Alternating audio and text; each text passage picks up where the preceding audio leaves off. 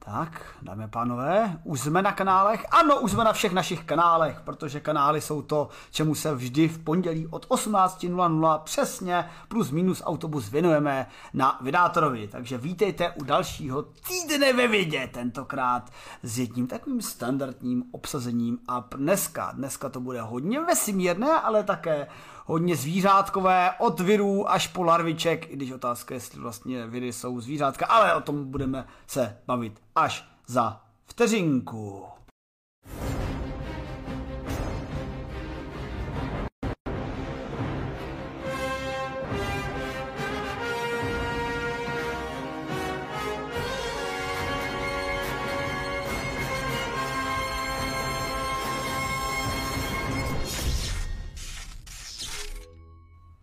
A k tomu jsme si dnes pozvali přesně ty dva krasavce, co vidíte na konci naší znělky, který jsou Ladislavus, Ladislavovský von Prák. Já vítám svého spolukanála. A zde spolukanálník JaRon von Dubaj, Ras Al Khaimah a nyní Olomouc opět standardně. Ladislave, jak se máš? Vypadáš dneska nějak hezčejc. Mám jinou kameru, to bude tím. A jde to na tobě vidět, seš krásný, ostrý a úplně jednoznačně tak světě naši faktu. Je tam nějaký rybí oko, takže mám ještě větší hlavu než obvykle, než v reálu, protože jak si můžete vidět, možná pozadí moje okna nejsou tak křivená, jak jsou na této kameře, takže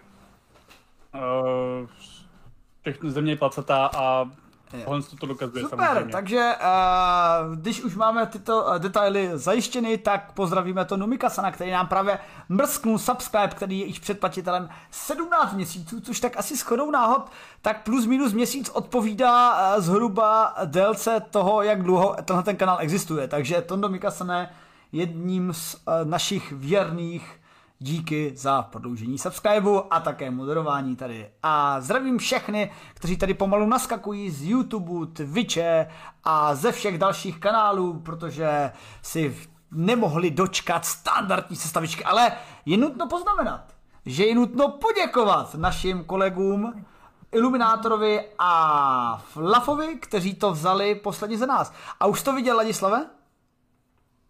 Stříhal jsem to. Super, super. Mimochodem pěkná znělka, co? Nějaké vybrané části na začátku, na konci jednotlivých úseků. Jo. Co říkáš na znělku? Znělku jsem asi neviděl. Tak tu si dej. A... Nevím, už jsem, pokud jsem ji viděl, tak už jsem to vytěsnil.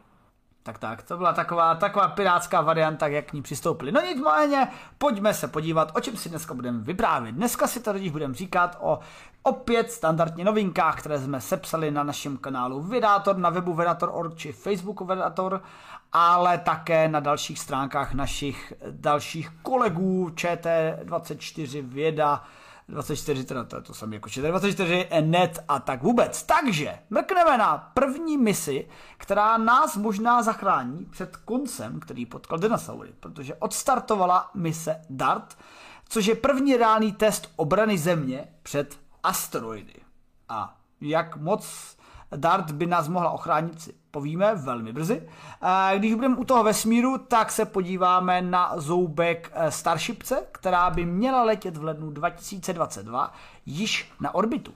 Protože Elon Muskunátor má celkem pevné termíny a nikdy je neodkládá, a tak mu můžeme věřit, že to skutečně v lednu proběhne. A i kdyby to v lednu neproběhlo, tak stejně má celkem náskok versus NASA. A když už budeme ve vesmíru, tak se podíváme trošku dál, protože proč funguje SpaceX a proč funguje Elon Musk? Protože chce bydlet na Marsu, chce udělat planetu B, ale Mars má jeden problém, není tam život, není tam magnetické pole. Co kdybychom si tam jedno takové udělali s pomocí Phobosu? Takže prostě budeme hrát Duma a to nám pomůže. No a říkal jsem i nějaký zvířátka, tak když budeme u těch nejmenších, tak covid, sice takové úplně zvířátko není, je to virus. Ale covid, tady máme variantu Omikron z JaR a pomalinku se dostává k nám do Evropy i skrze lety v Dubaji. A tohleto rozhodně nebudeme komentovat a půjdeme dál. A podíváme se i na larvičky a ty prehistorické, protože mravkolvy, tady oblíbený čutínek z Ferdy Mravence, tak se na ně podíváme, jak v minulosti byli trošičku víc děsivý než dnes, což nám něco říká, jako no. Což nám něco říká o evoluci, a nebo nám to také neříká nic o evoluci, prostě nám to něco říká o tom, jak se vyvíjeli hmyzáci v minulosti. No a pak tady zbývá poslední nějaký největší zvířáci, což jsou želvy. A želvy tady s náma snad ještě nějakou dobu budou, protože komunita ochránců přírody, biologů a zoologů, která sestavila aktualizovaný katalog všech 357 druhů želv, varuje, že jich je míň a míň, takže příštím vydání jich nemusí být 357. A i těch, co je 357 druhů, tak těch druhů je trošičku těch členů těch druhů pozbylo méně. Tak. Tolik je našich 6 novinek, zdravíme tady všechny naše diváky, kteří nám tady pomalinku naskakují, Uvagu, Krymeona a všechny další na YouTube i Instači, i Twitchi, a pojďme do prvních novinek. Já bych tak jak střídal, ne? Nebo budeme oslomůstkovat. Na co máš chuť, Láďo? Já tady, jak víš, tak po půl odcházím zase za 1:10, takže mi vůbec nebude vadit, když dostihnu Omikron, já myslím. Aha, ok. Že bych dal něco jiného než Omikron, takže... Tak dobře, tak začneme tím vesmírem. Odstartovala mise DART, tedy první reálný test obrany Země před asteroidy. No a to se podíváme, co by to mohlo znamenat. Co se týče mise na ochranu naší planety před asteroidy, tak už něco takového jsme měli v plánu s misí ARM, Asteroid Redirect Mission. Na té misi je zajímavé to, že se neudála, a proto můžeme odstřelit do mise dál a můžeme mít misi DART. Takovýchto misí je spousta. No. Třeba známe mnohé dál, že třeba, víš, co se třeba neudálo, ještě mise k Evropě, osídlení Marsu se zatím neudálo. No, tak já nevím, raketoplány 2.0 se třeba neudály. Třeba SLS se zatím neudála, pun not intended, a tak to vůbec. To bychom mohli mluvit hodiny a hodiny, vlastně bychom o tom mohli mít separátní a tam o tom mluvit, ale... ale pověz mi, o čem je mise DART, protože jsem si všimnul, že jsem si neosladil čaj, tak se ho půjdu osladit a hned přijdu. Tak mise DART je o tom, že byla sonda, která se jmenuje DART, a pokud si to správně pamatuju, protože část toho článku jsem citoval Dušana Majera, který samozřejmě řekl takové ty důležité technikálie sám, jako kolik to má motorů a šroubků a kdy to má do čeho narazit, tak... Zhruba ta sonda má letět, nebo sonda, nějaké automatizované plavidlo, má letět k asteroidu Didymos, nebo tak nějak se jmenuje, a ten asteroid je dvouasteroid, jakože měsíc menší, většího objektu, který obíhá kolem něho, podobně jako u nás na měsíc, u nás na Zemi, měsícem velkým s M. A ten DART má sám o sobě narazit do toho měsíce, a tím pádem má trochu změnit jeho kurz, protože jak si ten měsíc je sice velký, ale není tak obrovský, aby na něho to nemělo nějaký nenulový vliv. To na něho pravděpodobně bude mít. Myslím, DARTu jako mise je vlastně otestovat, kolik energie bychom potřebovali, abychom pohnuli tady s tím měsíčkem o nějaký jako x něčeho, kilometrů za sekundu, pravděpodobně v nějakém vektoru. Že, nebo 100 metrů možná jenom. Takže tím vlastně jen zjistíme, jak v tomto případě jednoho objektu, který ale řekněme slouží jako placeholder mnoha jiných blízkozemních asteroidů a blízkozemních planetek, kolik bychom potřebovali teoreticky, když to jako nějak vynásobíme, vynaložit energii na to, abychom pohnuli tady s tím, s dráhou tady toho tělesa v budoucnu něčím, pravděpodobně nějakým mnohem větší sondou, ne DARTem, ale nebo nějakým plavidlem, nebo zkrátka nějakou vynaloženou energií, abychom změnili její dráhu tak, aby se vyhnula Zemi. No, cílem je vlastně jako... To se vlastně nikdy jako v reálu nestalo. Měli jsme samozřejmě nějaký impaktory a nějaký útoky na planetky jako v minulosti proběhly, třeba i včetně Měsíce, ale jako nikdy to nebylo s cílem dedikovaným změnit jejich dráhu. Bylo to spíš s cílem do toho narazit, a ono z toho vyletí bordel, a my pak jsme schopni díky tomu obordela zjistit, jaké je složení hlouby pod povrchem. Jo. To se v minulosti dělo, ale ne k tomu, abychom změnili tu dráhu, jako, i když jenom velice málo, tak teď to vlastně budeme měřit, kolik to teda jako natankuje, když do toho natankujeme, a V budoucnu se nám to třeba může jednou hodit, až na Zemi něco poletí, nebo respektive až poletí něco velice blízko s nějakým rizikem nárazu do Země a my pak budeme jako vědět, no, měli jsme do toho narazit, já nevím kolika megatunama energie před 25 lety a nemuseli bychom to řešit a jsme to neudělali, škoda, že zítra končí svět. No, to je o tom zase někdy jindy, ale tohle to je vlastně cíl mise DART. A než se k tomu svým úvahám připojím, tak poděkuji Martinu Rotovi, který jsem poslal raid, tak trošku se zpožděním. Díky moc Martinovi a zdravím tady všech určitě už tolik ne diváků, kteří sem přilejdovali, protože jsme nepozdravili, ale ty, kteří tady ještě vydrželi, tak vás vítáme na kanále Vedátor u našeho pravidelného Týden ve vědě a právě jste přišli do první novinky, která povídá o misi DART, která ještě neproběhla, teda proběhl její počátek a to start. A v říjnu 2022 projde Impact, o kterém Ladislavus mluvil. Že ano? No, ano, mluvil jsem o tom, že má do něčeho narazit a pohnout to s tím a to je vlastně všechno, co to má dělat a zatím se to teda neděje. Ale to, že to startuje, je velice cool, protože ty jsi zmiňoval misi ARM, která se nestala, nebo fondu ARM, která se nestala, Asteroid Redirect Mission. To je něco, co, o čem jsme vlastně jako psali hodně na počátku, no hodně, několikrát na počátku Vedátora před 5,5 lety nebo kdy, protože tehdy to ještě byla plánovaná mise, ne nyní zručená mise a mělo to udělat jako nějaký úžasný jako věci a to se nestalo a proto i u ARMu je vlastně strašně pozitivní, že aspoň to teda jako odstartovalo a ta mise jako nebyla zaříznuta, byť je to samozřejmě výrazně méně významné a no, něco méně významná mise, než měl být ARM. No, protože co se týče mise ARM, tak tam mělo jít o v podstatě záchyt celého asteroidu, případně dokonce jeho zabalení. Tady je takový obrázek, já ho nakliknu. Nebo jestli to je video, nějak se to nechce načítat.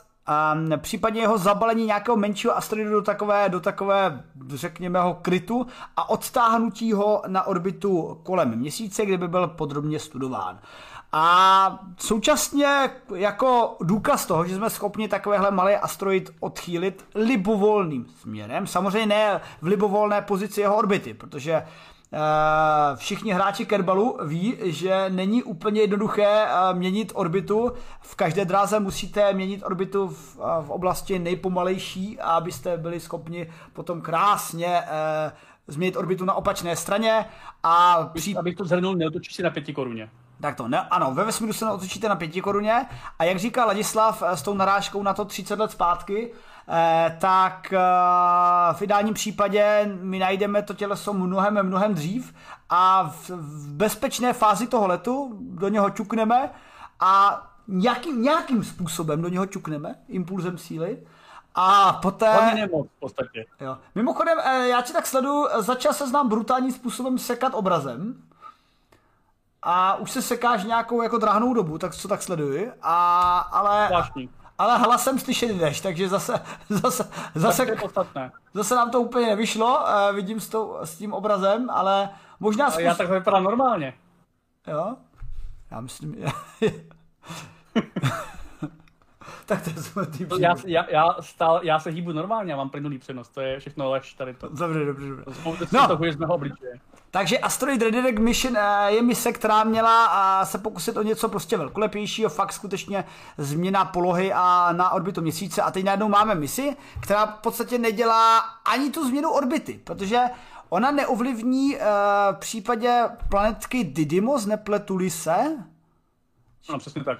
Plátky Didymos jí orbitu kolem Slunce, tedy případnou změnu polohy vůči Zemi, ale ona planeta Didymos je dvojplanetka a má její malinký měsíček a do toho šláhne. A právě protože vlastně ta hmotnost celé sondy je celkem malá, tak jenom drobně posune ten měsíček a změní orbitu toho měsíce, ale my v tohle to všechno samozřejmě simulujeme. Ono zase nejde o tak úplně složitý problém, protože v podstatě tohle je problém 2 těles, kdy jedno lehčí těleso orbituje jedno těžší těleso, na to máme Keplerovy zákony tady přesně vytetované na ruce a v tom případě jenom si otestujeme něco, co už známe, ale nikdy jsme nezkoušeli, protože ono se taky může stát, co se vlastně stalo s předchozíma misema a sondama, nebo další předchozí sondy, které analyzovaly asteroidy a menší planetky, ukázaly, že ta struktura je taková spíše houbovitá, což se taky předpokládalo, než nějaká pevná. A ve chvíli, kdy do takové houbovité hmoty narazíte něčím, nějakým impaktorem,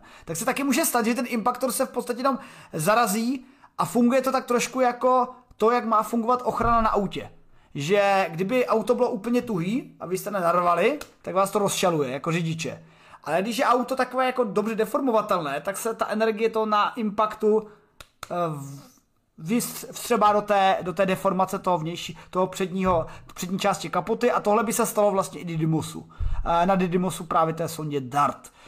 Takže budeme testovat, jak to dopadne. Já osobně mě trošku překvapilo, že jdeme rovnou do tohle impaktu, i když vlastně to je dost jednoduchý test. Trošičku očekávám minimálně do budoucnosti a snad to bude velmi brzy, že budeme dělat takový redirect mission ještě jednoho typu. A ten redirect mission bude, že budeme mít pouze na orbitě nějaké dané planetky nějakou další družici a budeme ji vlastně ovlivňovat pouze pomocí sil, pomocí orbitálních sil, protože to není jenom tím, že orbitujete planetu a vy neovlivňujete. Ovlivňuje jakékoliv těleso, jakékoliv jiné druhé těleso. Takže kdybychom dostatečně velkou hmotnou družici orbitovali kolem nějaké planety, tak s ní dokážeme, řekněme, vycukat určitým směrem. A v tom případě bychom byli schopni bez impaktu, jenom silovým impulzem přemístit nebo změnit dráhu dané planetky naším požadovaným směrem. A já vidím, že Ladislav se tady snaží vypínat a zapínat kameru a nějak mu to nejde. No, už jsem ji zapnul a vypnul a pro změnu už ji to vůbec nečtu teďka, takže to je skvělé. Skvělá práce. Tak v tom případě... To možná registruje, tak uvidíme, co to bude dělat. V tom případě, kdyby ti to nešlo delší dobu, tak klidně dej restart asi Discordu standardně, takže máme tady klasické záležitosti. Ty už jsem asi vidět. Ano, už jsi zpátky vidět, takže... Stále vypadám stejně.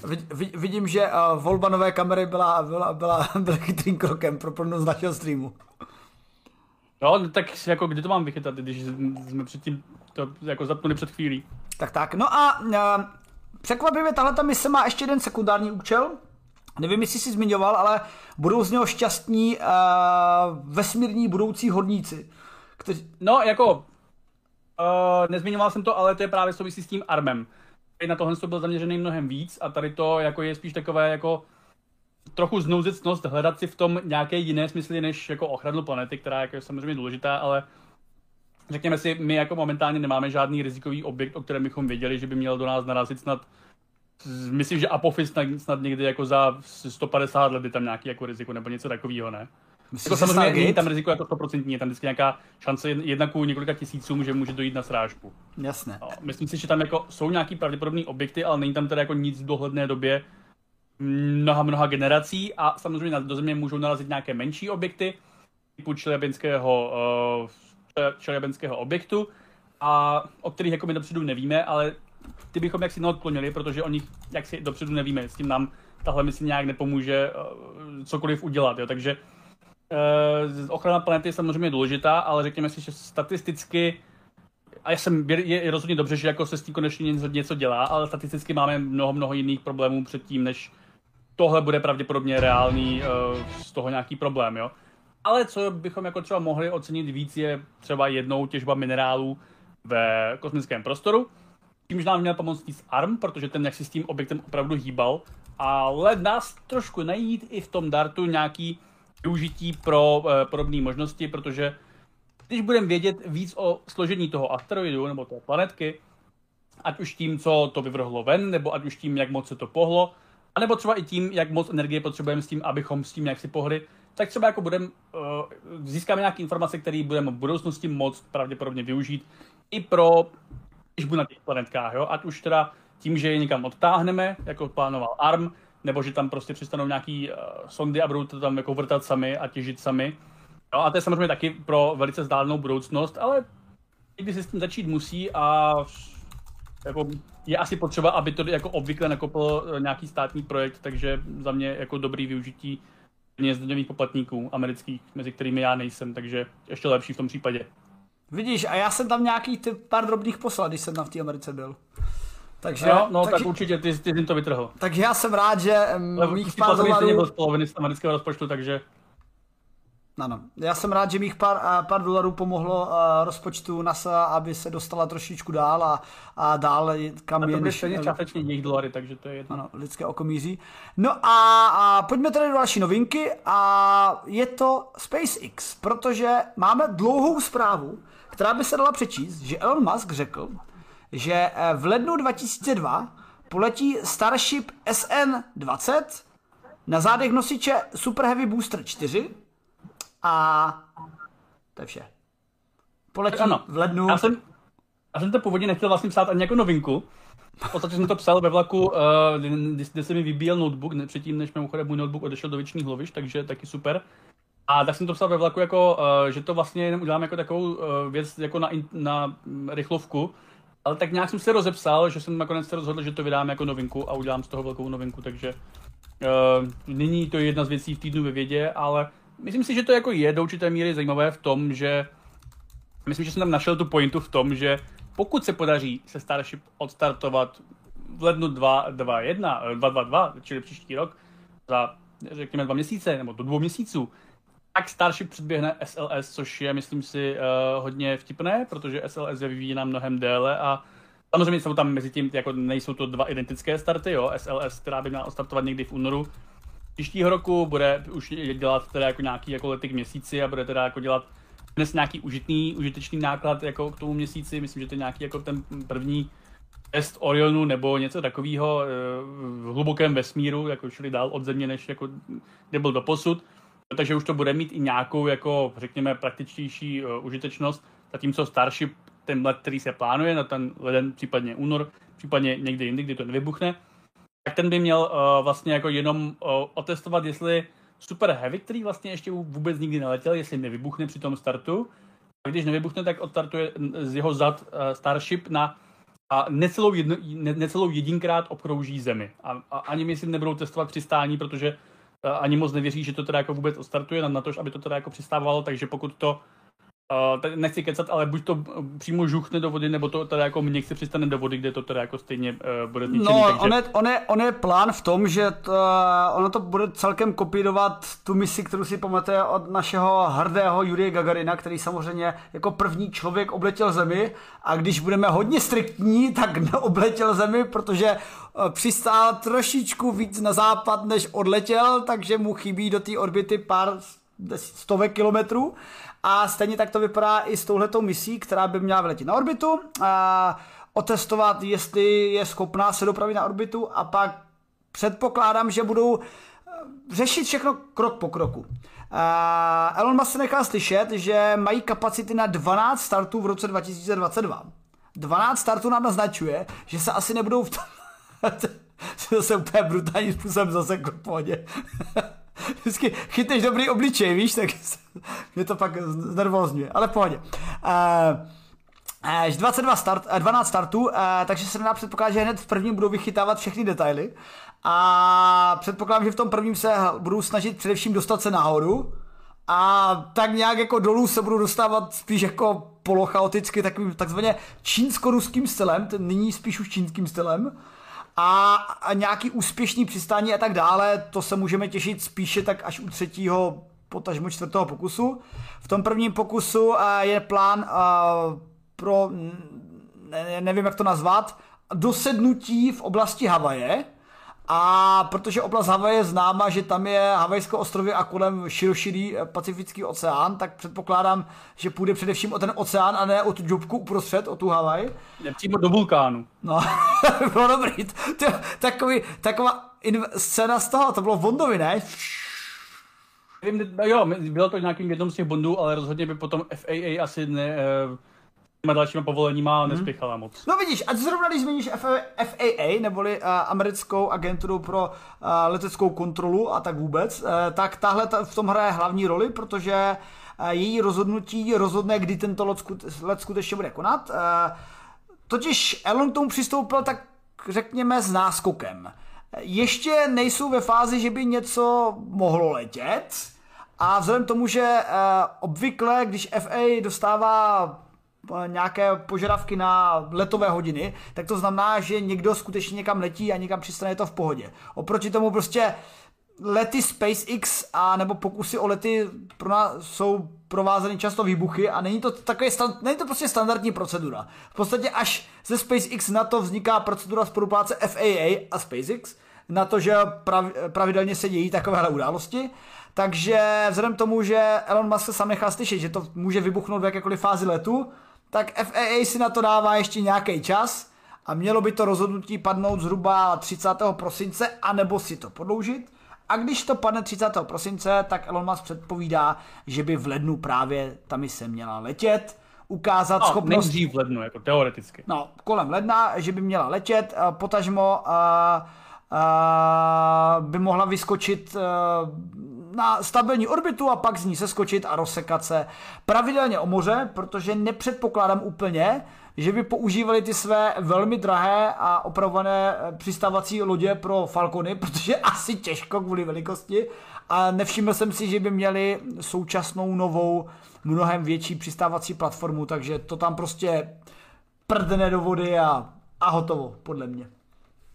Je to. No a to je vlastně celý, co tam je, ale mě na tom právě pobavilo jako to, co jsem tam už zmiňoval, že pokud se to podaří, tak to bude předběhne SLS, byť říkám, ty mise nejsou teda jako úplně stejný.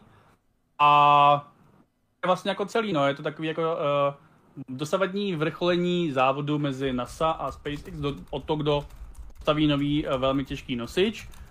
A vypadá to, že jako samozřejmě nevíme, jak to dopadlo, ale rozhodně to je napínavé a mně připadá vtipné, že to je teda jako je tak moc napínavé, teda předpokládám, že vám stejně tak buší adrenalin v žilách jako mě, zvláště když mi tady kocouru snaží se sabotovat kameru znovu. A to je cool, ale zatím samozřejmě je to taková jako novinka, to novinka, ale jako není to úplně zatím konec zápletky. Není to konec zápletky, ale když už jsme to naznačili, pojďme si tak trošku koupnout do nás. Protože to je těžké, no, zvláště, jako ono to je těžké, ono když se podíváte, jak to probíhá kolem SpaceX a jeho Starshipky, tak v podstatě ideově Starshipka je zhruba z roku 2014 a jeho konstrukce začala zhruba, nebo její konstrukce začala zhruba v roce 2018 a 2019 a už si vzpomněte, že už bylo několik úspěšných a poloúspěšných přistání a rok 2022 by měla být první orbita. Což je nutno říct, že to je takzvaný až soukromý fičák, hodný soukromé agentury, kterou nejenže tak nějak nekopíruje ani Boeing, ani Blue Origin, velmi zhurta.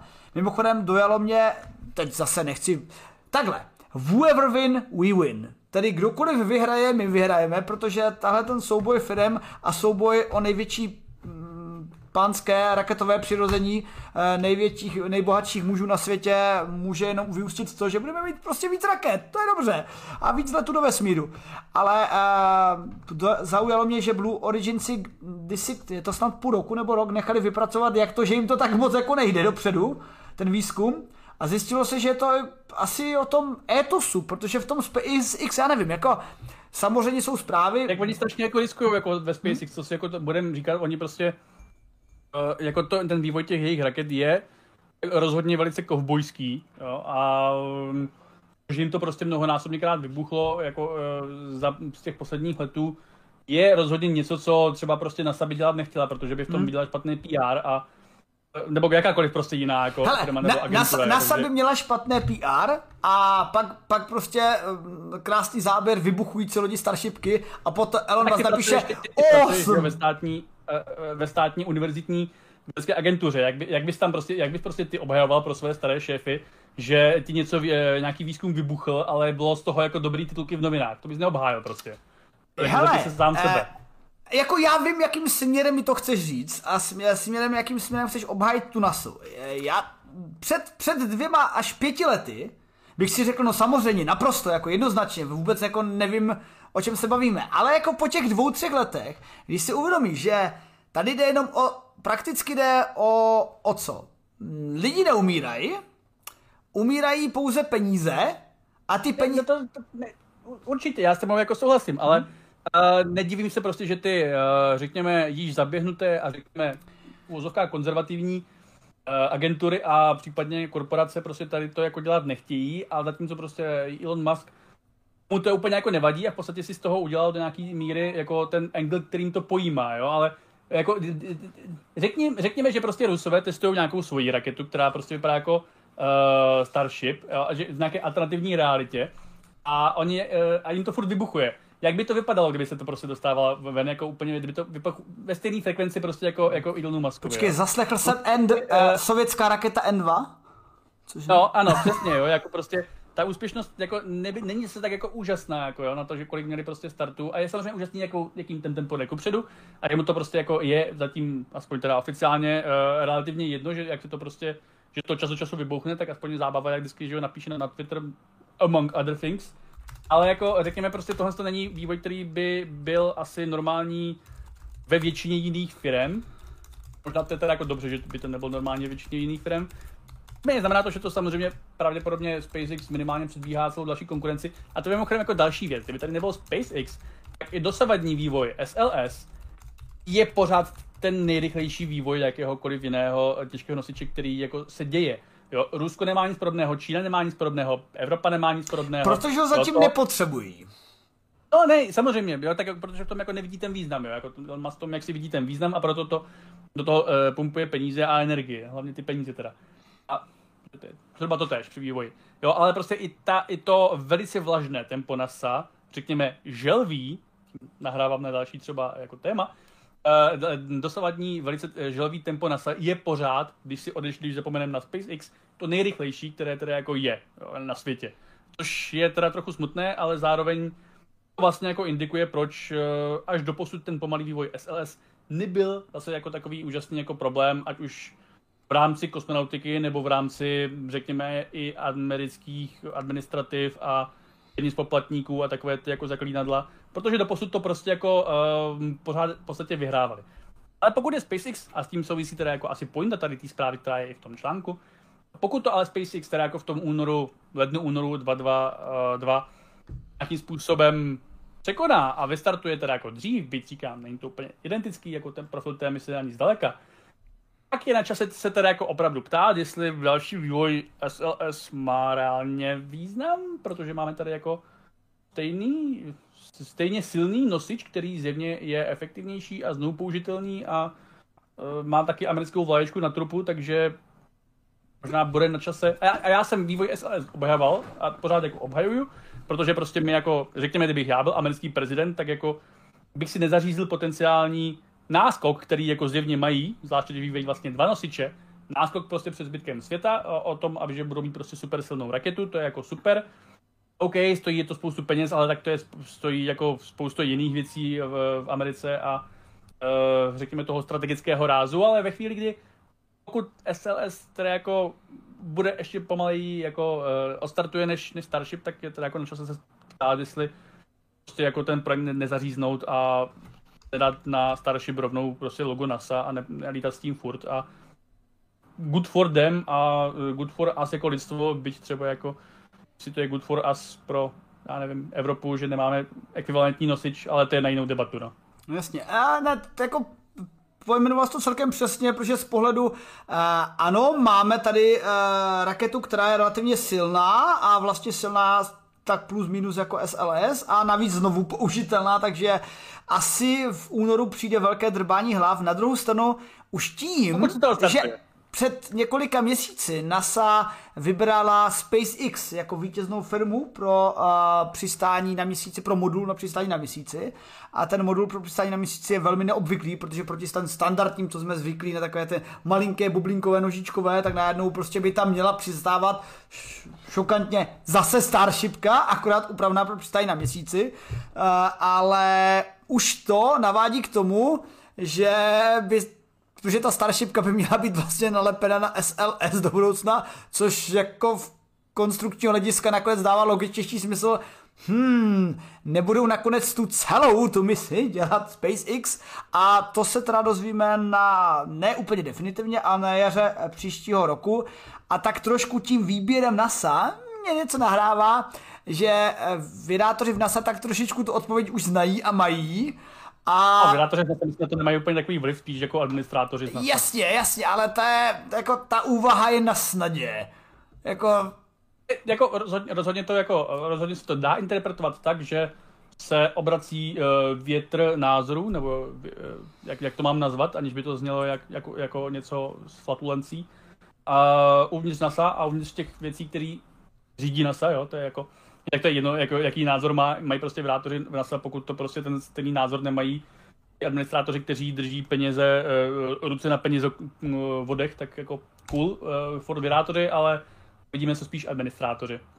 Ale jako vidíme teda samozřejmě i, jestli tady to předběhnutí by samozřejmě bylo velice jako silný argument i nějakého jako politického, podle mě, teda z úhlu, jak se na ten další vývoj dívat, ale zase jako předbíháme událostem a okolnostem a všemu dalšímu. Mimochodem, jen taková vsuvečka, protože tohle téma výborně právě na hostujícím Týdnu ve vědě u Flafa, zpracoval právě Flaf s Iluminátorem, ale taková žhavá novinka z minulého týdne, jak se zdíval a jak si bral to sestřelení vlastní družice Rusy na orbitě. Předpokládám, že tohle byla tvá odpověď. Tohle facepalm. Že to svážu jako s nějakým rantem. Ona tam teda jako, já jsem teda viděl jako jen část toho jejich věcí. Není teda úplně pravda samozřejmě, že by to jiné státy nedělali. Pár let zpátky jsme měli Indii, v roce 2008 Čínu a USA, myslím, jo. Takže jako dělají to i jiné státy, ale to, že si tím teda jako Rusové, ale jako řekněme, to, že to dělají jiné státy, neznamená, že to není problém a od roku 2008, kdy to teda jako udělali naposledy Američani a Čína to teda udělala i potom, myslím nějak, tak jako minimálně víme, že to je není dobré dělat, protože třeba chceme orbitu a nemít tak moc za neřáděnou, jako hrozí tohle, že se jako teda zaneřádí a taky to teda jako úplně, kdyby se stal teda Kesslerův syndrom, tak asi bude to samozřejmě pravděpodobně podle toho, jaký bude míře, tak to samozřejmě bude potenciálně ekonomická, případně i nějaká jako lidská katastrofa, ale jako asi bychom tu orbitu po čase vyčistili, pokud by to bylo na té nižší nějaký dráze, tak by to asi jako nějakým způsobem popadalo i do té atmosféry, ale rozhodně by to byla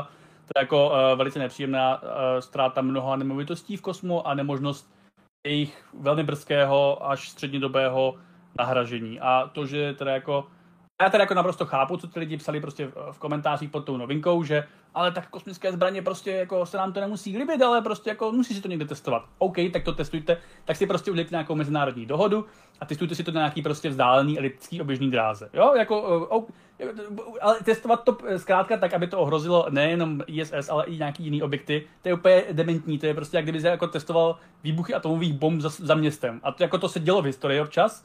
No, slavný ale nyní již víme, že je to blbej nápad.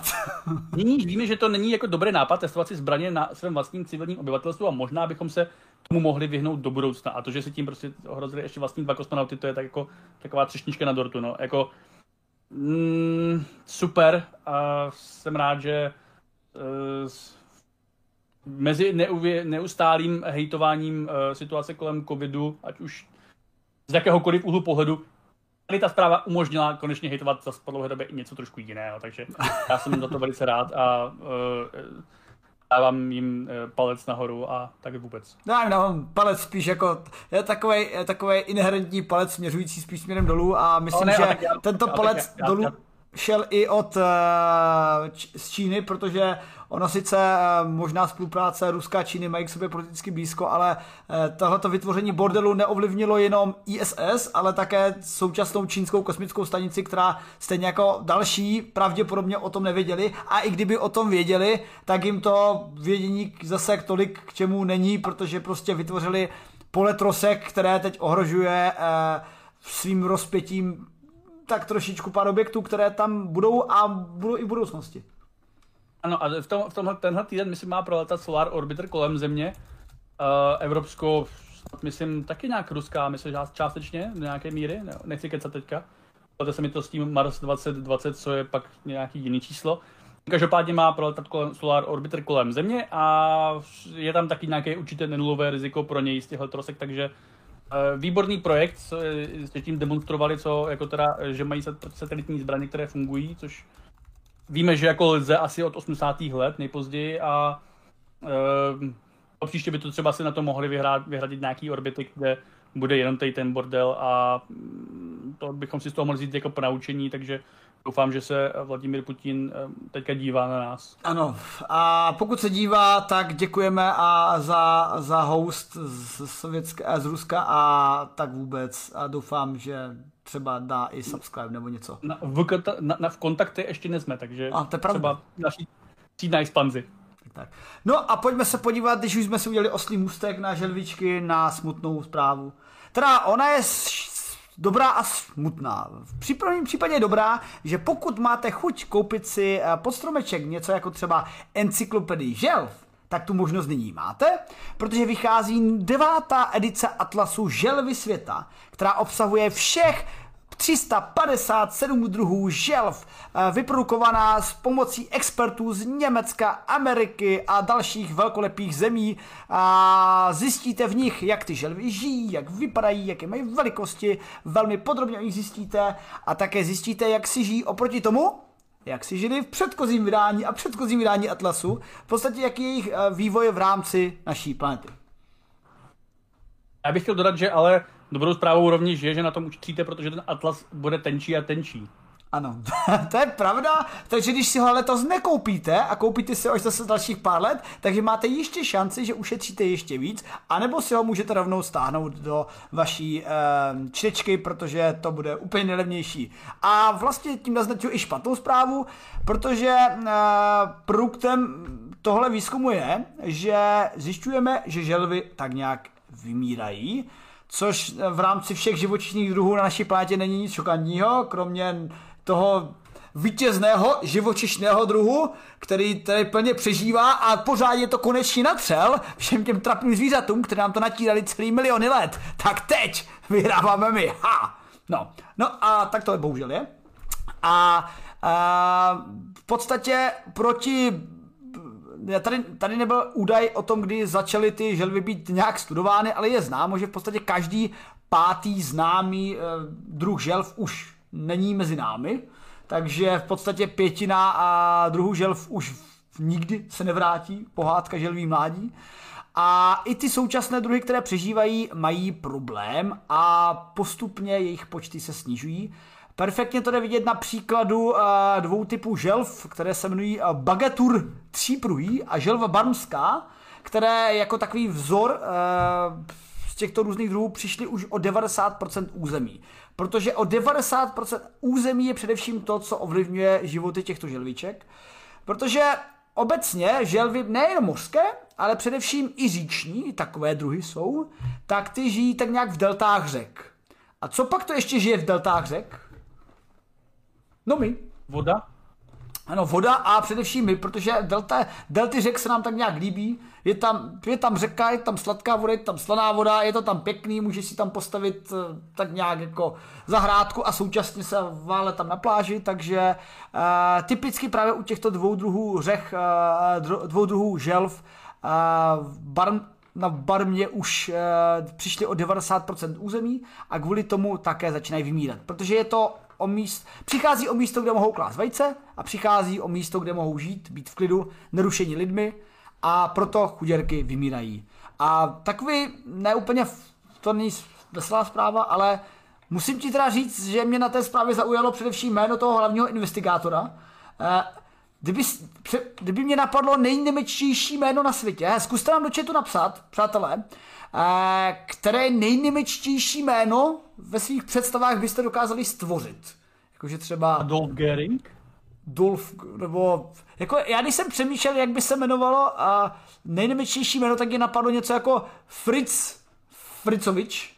A tady tento hlavní výzkumník z Drážďan se jmenuje Uwe Fritz, čímž obsahuje obě 2 nejvýznamnější německá slova a to tím cituje Uwe Bolla, nejvýznamnějšího německého režiséra a jmenuje se teda podobně a Fritz, příjmení Fritz je dokonalé. A to taká vsuvka. Takže Uwe Fritz, hlavní autor této studie, nám řekl, že je třeba chránit zvířátka, je třeba chránit především želvičky, protože chuděrky vymírají a nahnutý to mají především ty, které jsou velké, protože za ohrožené je v současnosti považováno z těch 357 druhů 171 druhů, což je teda celkem dost.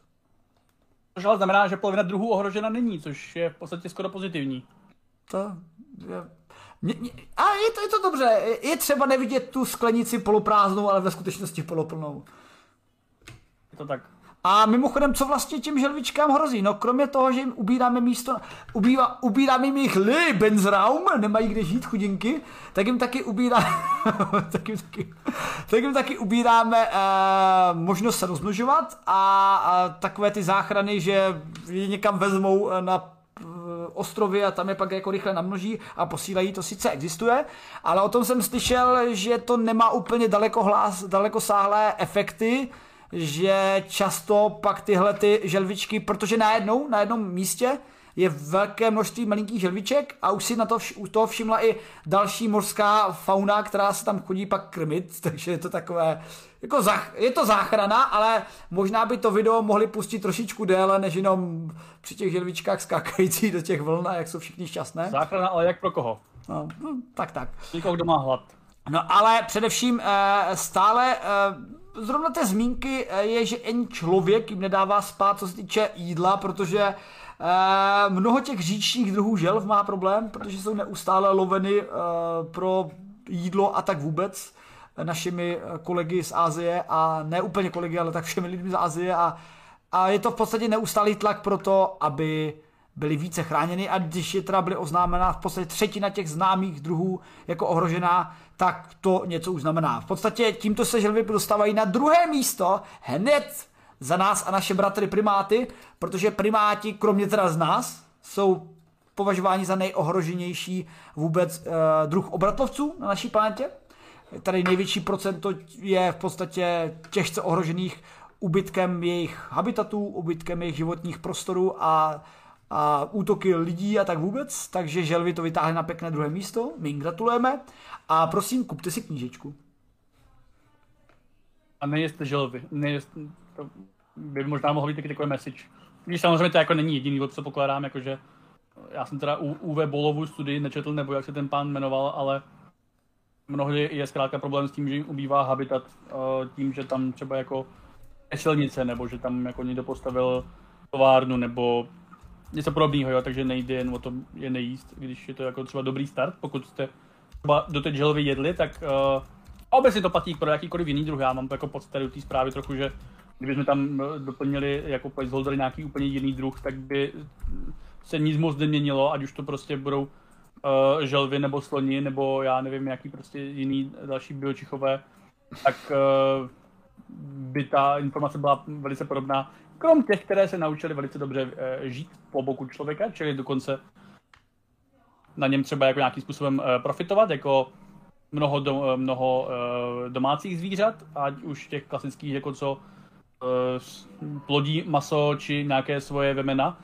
nám dávají nějaké svoje nektary z vemen, anebo nějakých jako samozřejmě třeba i ještě víc domácnějších, které mají tu výhodu, že s námi žijí, aniž bychom je moc často nejedli, jako třeba kočky, psy a podobně. Jo, mimochodem v chatu tady máme pár zajímavých poznámek a spojím dotaz od Phoenixe i Petra K.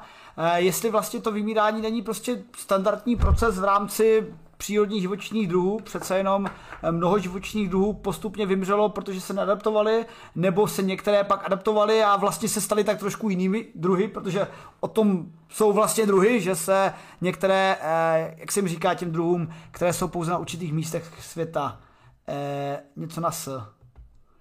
No, v podstatě takové ty druhy, které jsou uzavřené pouze třeba v jednom biomu na jednom ostrově, a neinvazivní. Ne, vím, že já to slovo nějaký z Elu jsou, vsadím se, že fanoušci napíšou za chvilku do chatu. No a tyhle ty druhy také jsou vlastně novým druhem a možná se to stane i želvičkám, že nějaké želvy najednou už nebudou tím druhem, který je popsán a budou z nich zase nový druh, ale pointa je především rychlost toho úbytku, že my víme, že to ovlivňujeme my, protože kdyby jsme tam nebyli a ty delty řek si nezabírali pro sebe a pro svá města a kdyby jsme nelovili je tak aktivně, tak by prostě ta úbytek taxivka nebyla tak divoká, což zase není tak těžké nezjistit. Ono to je pěkně vidět trošku na nesouvisející věci, ale i když se podíváme na ten efekt globálního oteplování. V té křivky je to prostě patrný a to není už jenom jako náhodná korelace, tam je prostě jasná kauzalita vlivu člověka. Takže ano, možná by postupem času nějak probíhala vymření a kdyby neexistovali lidi a neexistovali ochránci přírody, tak by prostě nějaký druh vymřel, protože by se třeba změnily podmínky a nikdo by neplakal, nikdo by o tom nepsal atlasy, ale my to víme a tak nějak nám přijde jako dobrý nápad prostě ty druhy chránit, protože tady prostě jsou a je to v podstatě takové naše moralisticko-biologické rozhodnutí, ale také biologické z hlediska, že je to součást biomu naší planety, který zase to může být to mávnutí motýlým křídlem. Já bych právě jako doplnil, že kdyby se, to se samozřejmě dělo jako dřív, že jakýkoliv nějaký druhy ne nutně vymírali, ale třeba, že se i přetransformovali do nějaký jako jiný. A pokud ty druhy vymíraly velice rychle a nestihly se přetransformovávat, jakože třeba slabí jedinci v uvozovkách, jako... Jestli to jsou slabí silní, to je na úplně jinou debatu, jo? To bychom tady se tady zabředli dál, ale prostě nějací jedinci, kteří nejsou přizpůsobeni pro tu současnou věc, řekněme jednoduše slabí, tak zkrátka se nemnoží a ti silnější se množí dál a postupně u ní převládají nějaký prvky a tím se ten druh vyvíjí dál, jo? Proto tak si z někdejších něco jako vider se jsou dneska velryby, jo, a když to a předtím to bylo až nějaký prostě jako jiný, že jo, jako druhy, tak jako taky nemůžeme úplně říct, že ty vidry vymřely, ale jako nejsou tady a jsou z nich v podstatě velryby, jo, takže pokud ty druhy přímo vymíraly, jakože neměly žádného následovníka, tak tomu už jako teda opravdu jako říkáme vymírání, to se typicky děje, když vybuchují nějaké sopky nebo padají nějaké komety na povrch Země nebo prostě něco jiného podobného, to, že se to děje nejde, a rychlost je samozřejmě jedna věc, ale že se to zároveň děje všechno jako naraz, momentálně ukazuje, že prostě náš vliv je na přírodu podobný jako nějaký výbuch supervulkánu nebo dopad nějaký jako planetky, což jako by nám mělo být jako indikátor, že to není úplně jako dobře pro ty přírodní systémy a pro tu biodiverzitu. Nakonec tu biodiverzitu potřebujeme jaksi i my pořád, jako jo, i když máme domestikované ploděliny, máme domestikované jako živočichy, tak jak si pořád potřebujeme značnou část toho, řekněme, té divoké přírody, jako třeba prostě hmyzu, k tomu, aby nám jako fungovala podstatná část zemědělství, nebo podstatná část jako, ať už živočišního, nebo jako primárně jako rostlinního, jo. A pořád jako velká část naší potravinové produkce pochází z divočiny, jo. My už teda jako nejsme lovci sběrači, no, už nějakých jako 10 000 let oficiálně, my si tak jako říkáme, ale v podstatě pořád obrovská část rybolovu je pořád jako olovu, jo? Takže to je jako vtipný, že velká část populace, která je u moří, pořád v podstatě jsou lovci, jo? Jako co se týče jejich závislosti na potravinách. Takže čím víc my oslabujeme tady ten přírodní systém a želvy jsou zkrátka jenom prostě jednou z mnoha koleček tady toho, ale říkám, většinou jako stejný příběh vidíme i na mnoha jiných druzích, tím víc si v podstatě my sami kálíme do vlastního hnízda, jo, a kdyby to probíhalo prostě pomaleji, což v podstatě se snaží část lidstva, jo, řekněme ti, ať už budeme říkat ekologové nebo konzervacionisti nebo nějakkoliv jinak, tak by to nebyl takový problém, kdyby se nám podařilo zkrátka sploštit křivku. Jo, a takže v mnoha věcech je člověk velice, až sám sobě velice rychle, příliš rychlý, než by třeba nemusel být, aby jsme tady fungovali dál i v budoucnu a další generace a tak. Tak a já doplňuji určitou za doplnění. Ano, endemické je to slovo, co jsem hledal. Endemický druh. A jsem zase o něco chytřejší. Já jsem to slovo už slyšel s nějakou souvislostí, s nějakou chorobou, ale ne přírodou. Jo, já jenom doplním dotaz, který tady položil někdo, kdo má tak tmavý text, že to nemůžu přečíst, Sudrok, jestli jsme byli už svědky za tu dobu nějakého existence nového druhu. Takhle, my sledujeme genetické změny a v podstatě je otázka, od jakého bodu se jedná o jiný druh. Já jsem si mezi tím našel článek, který byl na oslu.cz, kde... Ono to v podstatě semantika často, jako někdy se jedná o mutace v rámci jednoho určitého druhu, někdy se může jednat o už jiný druh, takže je to v podstatě o tom, když se udělá ta dělící čára a řekne se ano, skutečně, toto je už jiný živočišný druh, protože... Nového druhu želv nebo čeho? Ne, čehokoliv. No, tak psi jako. No jasně, psi, ale já jsem si dělal Dělal jsem si trošku k tomu cestu, ale už mi to vykopnul, takže můžou nastat v rámci různých zvířat drobné genetické změny, třeba jako v tomto článku odosla, kdy je tohle popsáno na motýlech, ale Laďa dobře poznamenal, u psů to jde vidět více než zřejmě, protože to, co vidíme teď, ty malé zaražené ksichtíčky, vítěze evoluce mezi všemi psy, jak se jmenuje mops, nebo jinak, sotva, blbě dýchá a vypadá jako, že umře, ale vlastně vyhrál tu evoluci, protože je nejrozšířenější. A další různé psí plemena, kterým se ta říká plemena a ne druhy, ale je otázka, zdali zase tohle to není spíše semantický, protože když se zamyslíte nad tím, jaký je rozdíl mezi... Já jsem třeba se bavil s kolegou Lukášem Weberem a ukazoval mi různé čolky a v podstatě různé druhy čolků a řekl bych, že mezi těmi čolky se zdá být mnohem méně rozdílu než mezi těmi psy, které vidíme a říkáme jim plemena. Ale říkám, biolog nejsem, takže lze říci, že tyhle ty rozdíly za naší existence celkem zjevně vidíme. A dokonce tak trošku je vidíme i na sobě. Protože vývoj zubu moudrosti a tyhle ty záležitosti, to je celkem dobře doložené a i na lidech. A co se týče třeba průměrné výšky člověka a tak nějak řekněme i barvy kůže, to všechno je prostě evoluce neboli adaptace okolnímu prostředí. Takže evoluce není jak i v tomhle článku mám napsaný, o nalezení ideálního vrcholného pozice a bude z nás nezničitelný Superman, ale evoluce je o nejúspěšnější adaptaci na dané podmínky v danou dobu. Já jako asi nemám moc co dodávat, jenom že s tím tak trochu souvisí teda potom i ty larvy, takže... Ano, přesně, proto jsem udělal oslý můstek na larvy, protože tady máme krásný případ evoluce a to larvy tutínka. Já teda si úplně nepamatuju přesně, že jsem to... dám úvod, ať to pak můžu střihnout. Ano, já si... Přesně nepamatuju, že jsem to četl, jestli jsem to četl v Ondřeji Sekorovi, ale máme tady takovou novinku z dávného pravěku, která mluví o tom, o čem mluvil Ondřej Sekora ve svých knížkách o Ferdovi Mravencovi, a to o mrakolvu, nebo mrakolev tutínek, což byla taková ta zrůdička, která byla hlavním nepřítelem, v podstatě hlavním záporákem, něco jako Thanosem v dávných příbězích o Ferdovi Mravencovi, taková, vytvořila si taky trichtýřek a v tom trichtýřku do něho spadali mravenci a ona je požírala. Takže v podstatě fanouci Star Wars si vybaví sarlaka, přesně typický sarlak. A tenhle ten živočišný druh funguje, známe ho i my, a je zástupcem hmyzáků, u kterých se musíme trošičku pozastavit, protože zase oba dva, ani jeden z nás nejsme biologové, takže teď vám řeknu jenom něco, co je psáno v tom textu, ale co se týče hmyzáků, tak máme především dva přístupy, že jo, Láďo?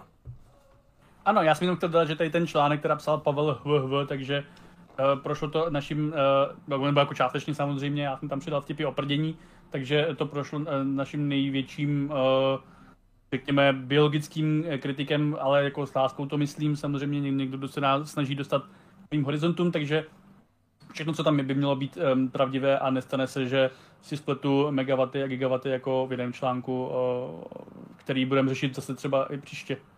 Tak. No a díky Pavlovi HVHV se můžeme doslechnout a dočíst, že v podstatě hmyzáci se vyvíjí dvěma typy proměn.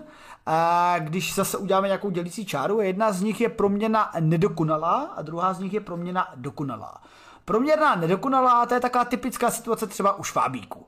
Narodí se vám malinké švábče a malinké švábče je taky a pak jako žere a pak se jako vysléká ze svého karapasu a je větší švábce a je z něho velký šváb. A v podstatě pointa je, že celou dobu své existence od vajíčka je tak nějak stejný šváb, řekněme stejně složitostně založený šváb, který má nožičky, očička, ústrojí a tak nějak si švábuje. A proti tomu je ještě... Prosím? Když jsme u toho Ferda Mravence, není třeba i mravenec, jako, že on je larva, ale jako nepamatuju si, že by jako se kuklil po té, co by... Tak počkej, jako včely se kuklí, to vím úplně 100%. Včely jo. Tak tam to je otázka pro naše fanoušky. Ano, to je otázka pro naše fanoušky. Víme, o včeličkách to vím, se vás, ale... aby si to víte i vy. Tak ano, my to víme a teď se jako ukažte vy, jestli víte to o mravencích. No ale pak máme ty druhé typy, jako je třeba včelička, anebo jako jsou motýlci a to je proměna dokonalá, kdy máte larvální stádium, které je stádium larvy, a protože tak se mu říká, a je především založeno na tom, že ta fáze je jednoduchá, primitivní a ten druh v té larvální fázi fakt jako má jenom příjem potravy, nějaká ústa, nějaké vylučovací ústrojí a tahle ta larvička jenom žere, je hnusná, žere, pak se zakuklí a pak se absolutně transformuje. Jak je v tomhle článku napsáno, že z takové larvy, která jenom jediné, co dělá, že žere a pak se zakuklí, najednou vznikne motýlek, který přijímá potravu svým sosáčkem, jemně nasává nektar a je krásný a roztomilý. V podstatě jako rozdíl mezi facehugerem a vetřelcem, kdyby... I když facehugger a vetřelec je takový případ, což vlastně takhle. Tady nejde, u facehuggera a vetřelce nejde o proměnu dokonalou, protože to není proměna. Vlastně není ten samý organismus, on vlastně implantuje to vajíčka. Já jsem to jako chtěl jenom, ale jako v pozovkách, že vlastně ta larva je typicky, jak se na to nahlížený, tak je v podstatě, vypadá úplně jako jiný druh a pak se vlastně z toho stane teda jako úplně jiný. Já jsem přemýšlel chvilku, jak by to vypadalo u lidí. Prostě místo fetuse by vám tady prostě po oplodnění musela běhat po podlaze nějaký úplně jiný monstrum a pak by se to zakuklil a vylezl by z toho člověk, jo? Což je prostě pro nás poněkud kontraintuitivní a pak mě napadlo, že to je tak děsivé, že to zní skoro jako něco z vetřelce, takže pokračuj dál. A když se dívám do chatu, ano, máte naprostou pravdu, mravenci jsou skutečně vačnaci, takže od toho bych se odpíchnul a že bych dal. Vačnaci? Takové humory tady máme tam v chatu, ale jo, a jo, mravenci mají také fázi larvičky a prý se prodávají jako krmení pro rybičky. A protože ani jeden z nás nemáme rybičky, tak jsme to nesypali, ale díky IC Divovi za doplnění, až rybičky budeme mít, tak budeme krmit larvičkama mravenečků.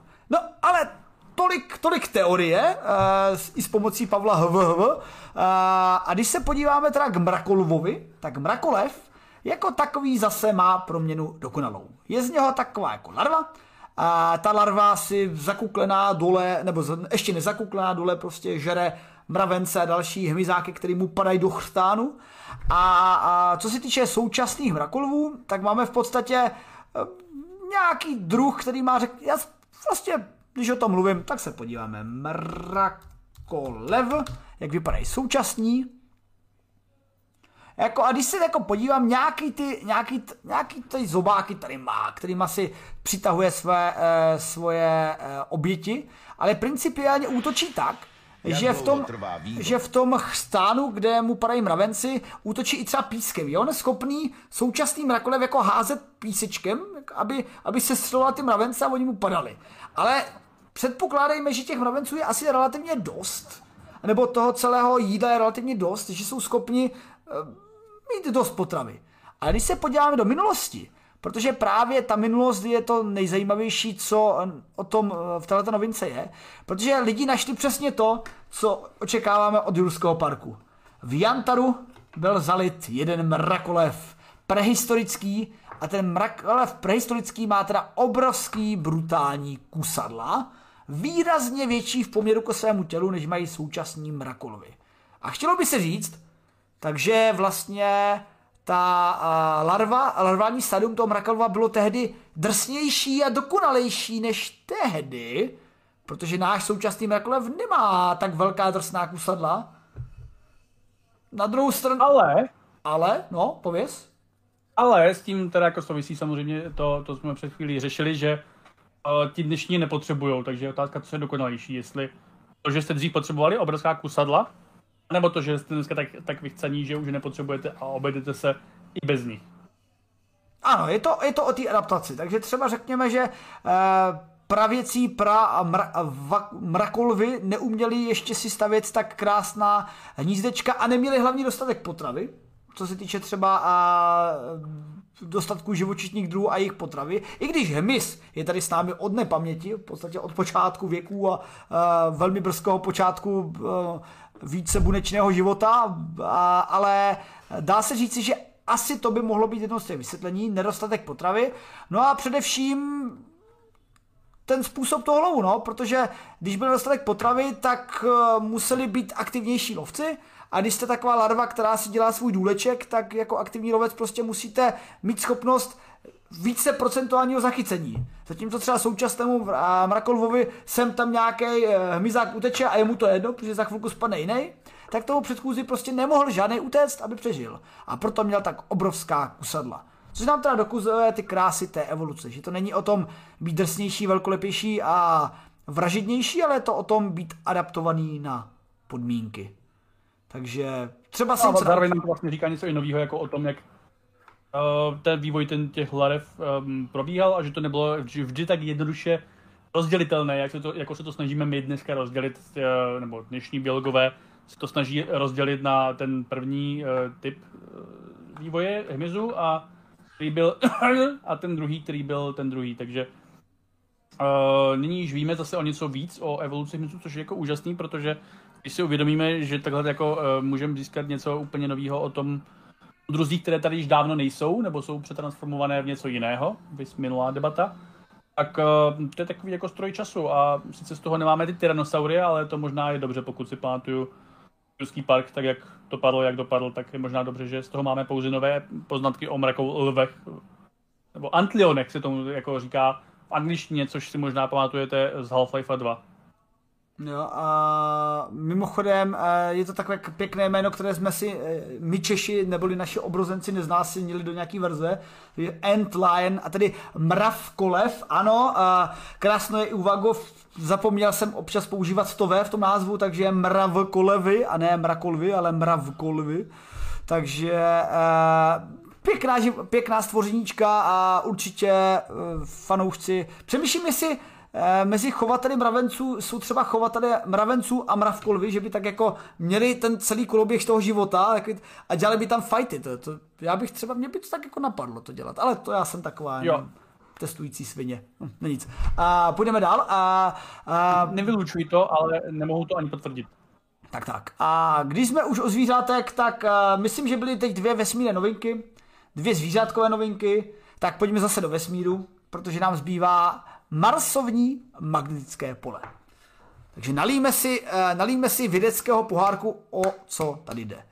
Jak víme, tak planeta B, kterou by naše lidstvo mělo v případě Armagedonu, kdyby nefungovala mise DART, ani mise ARM, ani jakékoliv budoucí mise, a ani kdyby byl už Bruce Willis příliš starý na to, aby nás zachránil, tak planeta B by se hodila. Žádnou takovou planetu B nemáme. Ani se nám nepovedlo najít neznámý měsíc s funkční atmosférou u Jupiteru, jako v dalším filmu s Georgem Clooneym, takže musíme si takovou planetu asi vytvořit. Mohli bychom si vytvořit na stanicích vesmírných, ale tak ty stanice zatím teda nemáme tak velké, aby jsme tam mohli přemístit byť nějakou výraznější část lidstva.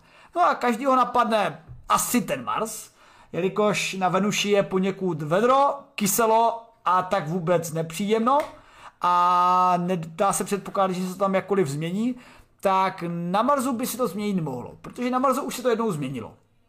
Podle všech údajů, které známe, tak Mars byl dříve neúplně rajskou zahradou, ale minimálně vodní planetou, která měla svá moře, své jezera a své řeky a jezírka, do nich vtékaly řeky, z nich vytékaly řeky a jestli tam byl nějaký biom a biočichové, to se snažíme zjistit už několik desítek let s pomocí našich sond.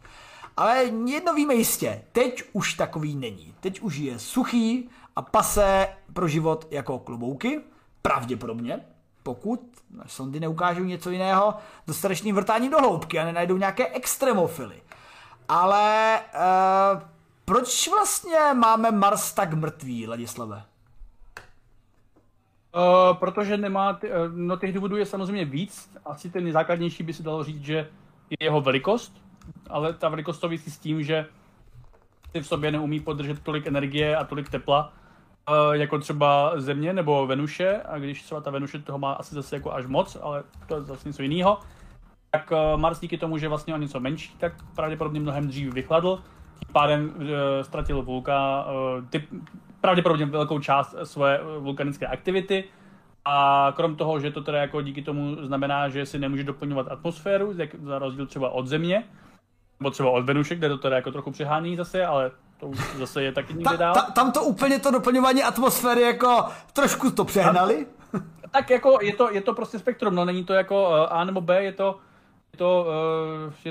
to škála, no. A na Venuši ukazuje, jak to dělat špatně jedním směrem a Mars to ukazuje, jak to dělat špatně úplně jiným směrem, což neznamená, že jeden nebo druhý to dělá jako dobře, no. Ale abych se vrátil k tomu, tak krom toho, že teda jako nemá, díky tomu, že Mars nemá pravděpodobně jakkoliv významně aktivní jádro a významně aktivní vulkanismus, tak si nemůže doplňovat tu atmosféru, ale zároveň o ní také víc přichází, protože bez aktivního jádra nemá moc jakýkoliv významný magnetický pole, protože to jádro na Zemi, to, co nás chrání před velkou částí slunečního záření, to, takové té části, které jako typicky nechceme, tak to je způsobované tím, že naše jádro v podstatě tam rotují gigantické množství roztaveného železa a jiných těžkých prvků, co to je, za nějaký prostě capiny, a díky tomu se vlastně vytváří jako obrovské dynamo magnetické pole kolem Země. A Mars tady to nemá, a což znamená taky, že všechny ty energetické částice od Slunce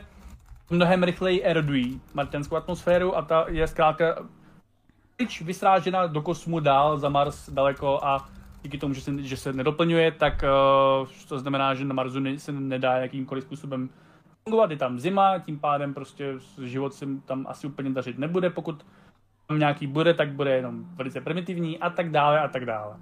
Jo, a jde především o to, že ty jsi to pěkně pojmenoval, protože často jsme brali jako fakt, že Mars měl atmosféru, dostal k vody a přišel o ní působením slunečního větru, protože nemá magnetické pole a protože teda proti tomu slunečnímu větru, tedy částicím letícím ze slunce, neměl ochranu. Ale ve skutečnosti je strašně důležitý to B, protože také nemá magnetické pole, tak to je, příčina je v tom, že nemá to aktivní jádro a to nevyvolává vulkanickou činnost, která nedoplňuje tu atmosféru. Což je především poznatek, který jsme řešili něco před 2 měsíců, že podle jedné ze simulací, ještě která není ověřená experimentálně, možná jde až, podle výsledku té simulace, 70% až 99% vody tam ještě je na Marsu, ale vázáno do hornin nerostů, protože je právě postupem času vstřebáváno kůrou Marsu a není vypouštěno zpátky, což by mohlo naznačovat, že třeba by to mohlo dostat, ale když se díváme na ty simulace, tak ze simulací už víme, že Mars teda bychom měli ohřát, dát mu magnetické pole, doplnit o vodu, doplnit o kyslík, a postavit tam baráky, zasadit tam zvířátka, brambory a tak vůbec. Samozřejmě to není tak úplně jednoduchý, protože s tím pěstováním, co znáte třeba z Martina, by byl absolutně amen, protože jako se můžete podívat na videa, co máme nedávný rozhovor s Petrem Brožem, tak půda Marsu je toxická. Obsahuje chloristany a v takovém prostředí nejste schopni nic pěstovat, protože je to prostě toxické. Je otázka, jak se tam ty chloristany dostaly, pravděpodobně prostou chemii, složením půdy a možná právě interakcí kosmického záření, která na naší planetě neprobíhá, ale jedno víme jistě, že třeba doplnění vlhkosti by ty chloristany mohlo vyřešit a vyčistit tu půdu. Ale je to hodně doplnění, voda, magnetické pole, atmosféra a tak vůbec. Ledaže by pomohla jenom ta jedna věc, protože z těch simulací vychází, že kdyby jsme pouze doplnili magnetosféru a tak ty další kroky už budou tak nějak polopřirozeně následovat. Protože díky tomu, že omezíme vliv slunečního větru na Mars, tak přirozeným i bez sopečné činnosti doplňováním a vypařováním v podstatě vždycky dochází k nějakému vypařování, vždycky dochází k sublimaci z pevných látek do plynné fáze i v rámci materiálu Marsu, tak ta atmosféra by se tam nějak doplňovala. My samozřejmě úplně nevíme přesně, jak jakákoliv složka atmosféry Marsu je složena, protože třeba víme, že je tam metan a my tak nějak tušíme, že metan je v rámci naší planety vázan i na přirozené biologické koloběh života, že v podstatě metan vzniká působením organismů, což nás taky vede k tomu, že by tam třeba mohl být život. A my víme, že je tam metan, ale život jsme ještě nenašli, žádné prdící krávy ani prdící organismy. Takže úplně nevíme přesně, jak se tam ty různé části atmosféry dostaly, ale jsou tam. A jestli se tam nějak dostaly, tak se tam prostě, jestli tam jsou, tak se tam nějak museli dostat, logicky. A jsou nějak trošku doplňovány. Takže tím, že bychom udělali magnetické pole kolem Marsu, bychom mu mohli dodat impuls, aby se přirozeně doplnila atmosféra, čím se přirozeně zvýší teplota, která zase přirozeně zvýší skleníkový efekt a doplní více atmosféru a možná se nám začne zvyšovat i vlhkost a tak vůbec, a tak vůbec. A teď, Láďo, jak to udělat? Protože co se týče mých oblíbených teorií, postavit kolem Marsu deštník, který by byl magnetickým štítem proti slunci, a levnějšími, jemnějšími varianty, že prostě postavíme jenom habitaty, které budou mít vlastní magnetické pole, takové městská magnetické pole, tak vědci přišli s nápadem něco mezi. No, teda vědci přišli s nápadem jako... Vědci přišli s nějakým nápadem něčeho, co by se hypoteticky jednou mohlo třeba postavit, ale zatím je to teda opravdu jenom ve fázi nápadu. Ten nápad je teda jako starý už několik let, původně teda vychází z nějakého studie, myslím Jima Greena nebo koho z NASA, který v podstatě zjistil, že by se to teda jako, kdyby se tam přidalo to pole, tak by se ta atmosféra mohla teda jako někdy výhledově třeba i obnovit.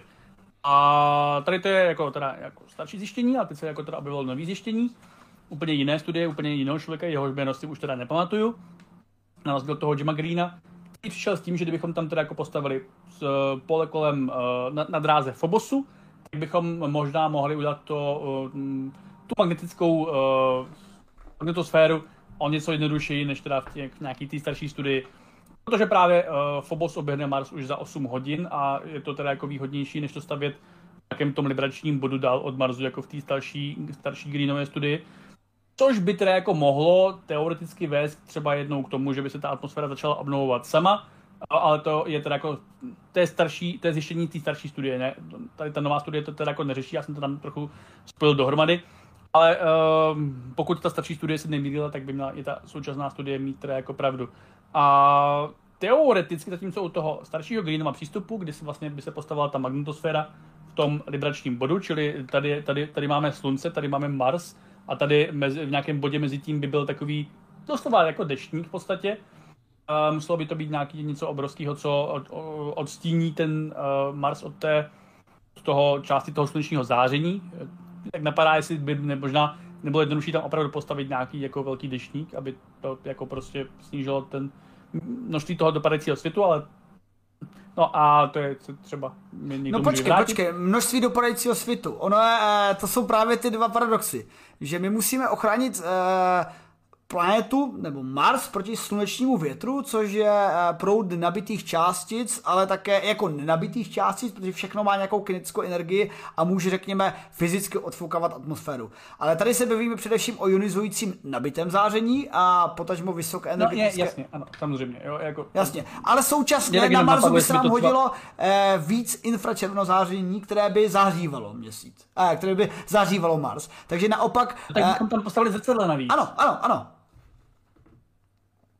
Easy, ne? No ale problém je teda, že v té starší studii teda jako jim vycházelo, že by to, jako šlo by to, pravděpodobně teoreticky, ale potřebovali bychom teda jako strašný kvanta energie, který jako nemáme v podstatě dnes.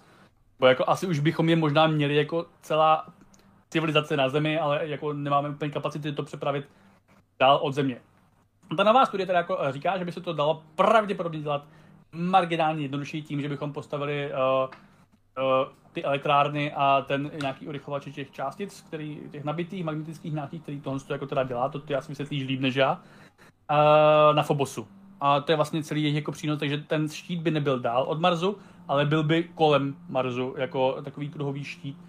A furt by to měla být nějaká magnetosféra, furt by to mělo chránit ten povrch a pod teoreticky to potřebuje jenom nějaký, já nevím kolik, 2000 gigawatů energie nebo něčeho takového. No podle odhadů by to bylo něco mezi 100 MW až 2000 GW, ale řekněme, je to prostě simulace a jenom takový návrh, což znamená 50 temelínů až 100 000 temelínů a... Jsem psal já a možná jsem tam někde přehlédl nějaké desetinné čísla, takže...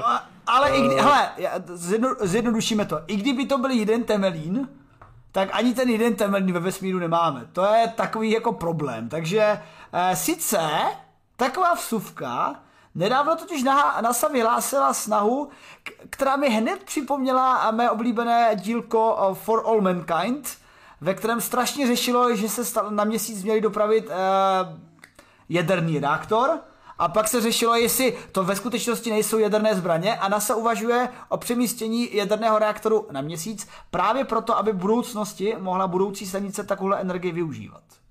Ale to není, myslím, že kilopower nebo megapower, nebo jak se tam jmenujou. Jako několik let už stará, to není jako teď něco jako novýho, na tom se pracuje díl. Jo, ale teďka to zase šlo... No, jako něco oznámili, no, jakože to plánují něco dál, ale jako v podstatě jen řekli něco jako u té novinky se SpaceX, jako řekli něco, co plánují dlouho, že to teda jako furt plánujou a rádi by to plánovali. A myslím, že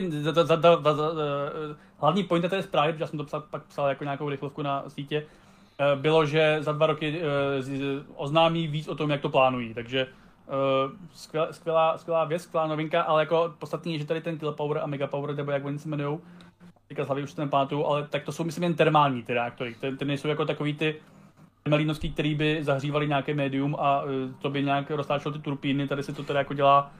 Má to jako, je to super, že to prostě vydrží díl a má to mnohem pasivnější prostě částečky, ale si bychom tím teda jako úplně pořádně roztáčeli ty turbíny nějakého urychlovače na Phobosu. A typickým zástupcem těchto termálních jaderných baterek, v podstatě ne reaktorů, ale baterek, je v podstatě to, co používá Curiosity a Perseverance, pro které to mnohem... No jasně, pro které je to mnohem výhodnější zdroj, protože ten výkon je malý, ale jim to stačí a hlavně je velmi, velmi dlouhodobý. Ale tady se fakt bavíme o něčem, co má celkem výkon. Jako, když se bavíme o té energii, tak si teď dost vybavuju, vlastně co je dneska, pondělí, před 3 dny jsem ještě se válel v Dubaji a musím uznat, že místní energetická síť mě fakt zaujala, protože když jsme už přistávali, tak jsme si všimli toho neuvěřitelného svítícího drahokamu, táhnoucího se kam oko dohlédne, takže mě hned napadlo, jak to zajišťují. No a pak jsme jeli a za tmy to moc nešlo vidět, a když jsme se vraceli a vlastně letěl jsem zpátky přes den, tak jsem viděl ty obrovský dráty, několik řad. V České republice jsi zvyklí, že máš prostě vedení vysokého napětí, většinou jako na ty jedné věži a za ní druhá věž a za ní třetí věž a tak dále. Tak těch věží tam paralelně nad Dubají, přímo nad obydlými oblastmi bylo asi něco jako 4 až 5, protože to potřebovalo opravdu tu energii přenést. A to je Dubaj a dobře, předpokládáme, že nebudeme stavit hned Dubaj na Marsu a budeme stavit něco menšího, jako menší kolonii, ale stejně tak nebudeme stavit něco velikosti Perseverance nebo Curiosity. Potřebujeme, řekněme, něco mezi, potřebujeme habitat, městečko, základnu velikosti, řekněme, nevím, velikosti přirovnejme k jaderné ponorce, které bude napájeno stabilně a celkem vysokým napětím. Abych to zjednodušil, aby se tady to bylo jednou reálný a jakýmkoliv způsobem použitelný, tak potřebujeme prostě fúzi. Možná bychom to mohli používat jako pointům většiny našich článků, že potřebujeme fúzi nebo potřebujeme lepší baterky, nebo ještě je takový, co potřebujeme vždycky. Co? Vodu? Něco, co by nám usnadnilo jako velice jako páchání vědy, nebo jako spíš aplikovaného inženýrství. Fúzi, lepší baterky a... Jo, takhle, uložení vodíku kvalitní. V podstatě nejsme schopni nejenom jako udělat baterie, nebo takhle, máme generátory a máme využití vodíku jako na energii, ale také se snažíme v podstatě mít sorpční nějaký jakoby baterie, nebo ne baterie, to blbě říkám, ale v podstatě... jak to říct, kondenzátory vodíku, nevím, nenapadá správný slovo, a to je něco, co by to také dost posunulo, a u těch baterií nám jde především o to, aby jsme při stejné hustotě energie měli větší miniaturizaci, a protože ono to třeba pěkně vidět na Tesle, že jo, že většina hmotnosti Teslu tvoří ty baterky, které jsou naskládány dole, a asi by to chtělo něco jako mnohem menší baterek, který by tam mohlo být mnohem víc, takže po nabití by Tesla pak nějak fungovala. A třeba by to ani nebylo tak anti-environmentální, jak vlastně ve skutečnosti současná environmentalistika těchto aut je, protože výroba baterek a tak vůbec. No ale když se teda vrátíme ještě k této novince, tak v podstatě to, co Ladě řekl na konci, je ta taková závěrečná myšlenka. Tohle to všechno a tahle ta teorie vytváření štítu by právě byla možná až ve chvíli, kdy budeme mít buď nějaký...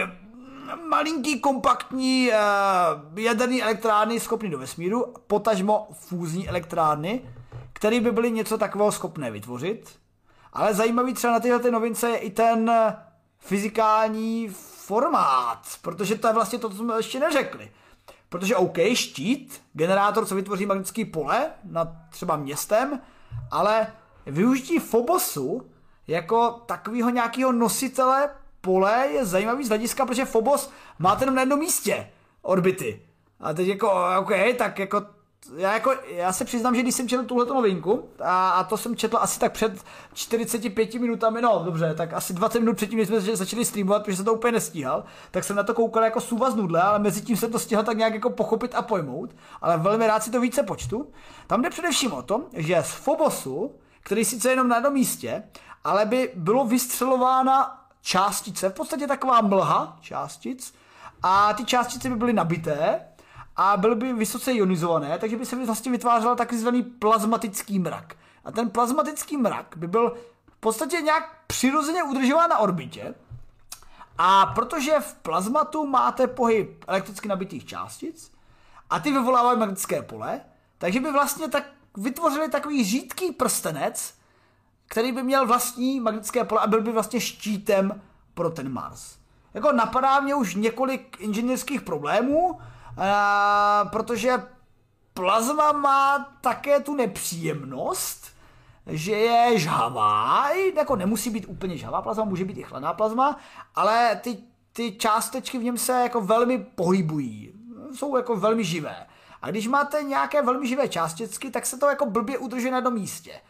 A takže se vám to hodně rozptýlí. No a když se to rozptýlí, tak už to nemá takovou hustotu náboje, a když to nemá hustotu náboje, tak to nemá tak silný magnetický pole. Takže jako už mě napadá pár jako problémů, které by tahle ta technika mohla mít, ale s pravidelným doplňováním. On tam furt obíhá, že jo, jako, takže... No jasně, s pravidelným doplňováním by to nějak mohlo fungovat, a čím že...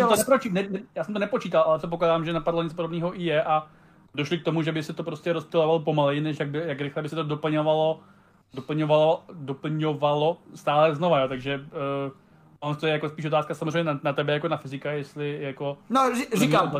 Od základu lež, ale... Ne, jak říkám, tak jsem za těch pár desítek minut, co jsem o téhleté novince vím, tak jsem stihl si v hlavě vytvořit pár problémů, které by to mohlo přinášet. Nicméně ještě tím částečně odpovím na dotazy v chatu, které se zjevily. Skutečně se tímto vracíme k té hlavní myšlence, že by stačilo de facto nastartovat tuhletu elektromagnetickou ochranu Marsu, aby ty další kroky šly tak přirozenou cestou. Ale co to znamená přirozenou cestou? Znamená to tisíce až desítky tisíc let, možná 100 000 let, což teda je velmi pomalý pokrok terraformace. Na druhou stranu... Pokud toho chcete dočkat, tak budete asi hodně muset nesolit a cvičit. A jíst omega-3 kyseliny, protože ono veškeré další postupy terraformace Marsu jsou vždycky fáze jako tisíce let, takže to není o tom, že musíme to udělat jako aktivněji. No i tak to prostě bude muset nějakou dobu trvat. Takže tyhle systémy fakt budou trvat dlouho. A jde o to, že takové pole by mohlo umožnit, aby se doplnila atmosféra, ale to atmosféra bude furt nějakým způsobem odfukována. Ale když se to počítalo v simulacích, tak kdybychom třeba náhlým pulzem, řekněme, nějakým doplněním atmosféry Marsu, tu atmosféru doplnili a současně neudělení s magnetickým polem, tak i to by pomohlo. Protože ta ztráta té atmosféry vlivem slunečního větru je vlastně relativně pomalá, takže by byla možná doplňovat v podstatě nějakými našimi metodami. Takže to je to o tom, že když dáme jednu věc, nebo druhou věc, když dáme jenom magnetické pole, tak ten systém se začne nějak pomalinku opravovat, nebo když bychom doplnili atmosféru, tak ten systém nějakou dobu bude stabilní a to je vlastně cílem. Takže máme jednu z dalších cest terraformace, která by nám mohla pomoct, a ve skutečnosti, kdybychom použili těchto metod více najednou, tak by to mohlo být rychleji. Ale rychleji neznamená 2 roky, ale rychleji znamená místo 100 000 let třeba 6 000 let, což furt se toho úplně nedožijete. Ale výborná novinka, jako fakt jsem se tím pobavil, a vede nás to k poslední novince, protože jsi mi nestihl utéct, a to je covid. Ha! Já zrovna utíkám, takže to je... to je nepříjemné. Tak bych k tomu řekl. Já to jen zahájím, že jo? Tak to zahájím. Co vlastně, jo, Omikron, jo. Omikron Persei 8. Ano, přesně ten vtip jsem chtěl udělat a ten vtip chci udělat jako meme, až tohle to vystřihnu a dám to jako video, takže great minds think alike a já doufám, že ta další bude teda jako, co tam ještě má hrozí, se v té abecedě dál. Tau se lidi hodně těší, až bude varianta Tau. Hele, než si probereme Omikron, tak je třeba si probrat trošičku řeckou abecedu, protože někdo přeskočil ní a Kí, jako ksí. Ono původně se tvrdilo, že tady to je varianta ní, ale myslím si, že teďka se tomu říká, myslím, Omikron, ne? No a víš, proč tomu tak je? To je fun fact. No vím, že ksí přeskočili kvůli tomu, aby se to nepodobalo jménu čínského prezidenta. Tak, přesně tak. Ale já mám rád velíka půl, takže mě to nevadí, jako, ale... A mimochodem, ní se přeskočilo z podobného důvodu, z podobnosti vyznění slova ní a ňů, aby jako lidi to nebrali jako, že new varianta, je to v podstatě new varianta, takže z tohohle důvodu VHO přeskočila značení těchto a přeskočila rovnou k Omikronu. Jo. To je taká vsuvka. Tak, to je super. Taky se tak jmenuje stará videohra, ve které hrál David Bowie. No a každopádně máme tady novou variantu, což je skvělé a všichni se na to moc těšíme, protože nyní to, co byla Delta loni, nyní by mohl potenciálně být Omikron, a který má nějakou množinu mutací, který určitě popíšem, ocituješ lépe než já, nějaké lidi, kteří tam jsou ocitováni v tom článku, ale hlavní je, co nás zajímá, je, tak má snad 5x vyšší infekčnost proti deltě, myslím, takže to je jako výborné, takže veškeré... Takhle, v tom článku bych doplnil, ona má 5x vyšší infekčnost, a já jsem teda pochopil, že ona má 5x větší infekčnost, zatímco Delta má 4x větší infekčnost. No, takhle. Možná by bylo asi dobrý zmínit, že veškeré ty informace jsou zatím teda jako předběžný, protože je to momentálně v podstatě pořád jako variant of concern, takže je dobrý, aby jsme to jako měli.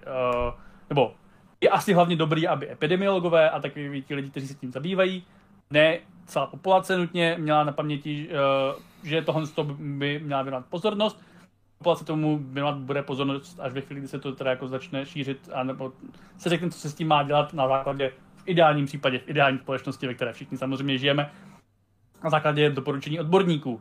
A které samozřejmě všichni si poslechnou a budou se podle toho chovat. Všichni, ano, přesně takhle se to jako stane. Protože a zdravíme tím jeho oblíbeného zpěváka Daniela Landa, Ejsi Kokot. Čau. Jo, no, do třetice všeho dobrého, abychom si to mohli třeba už jako konečně užít.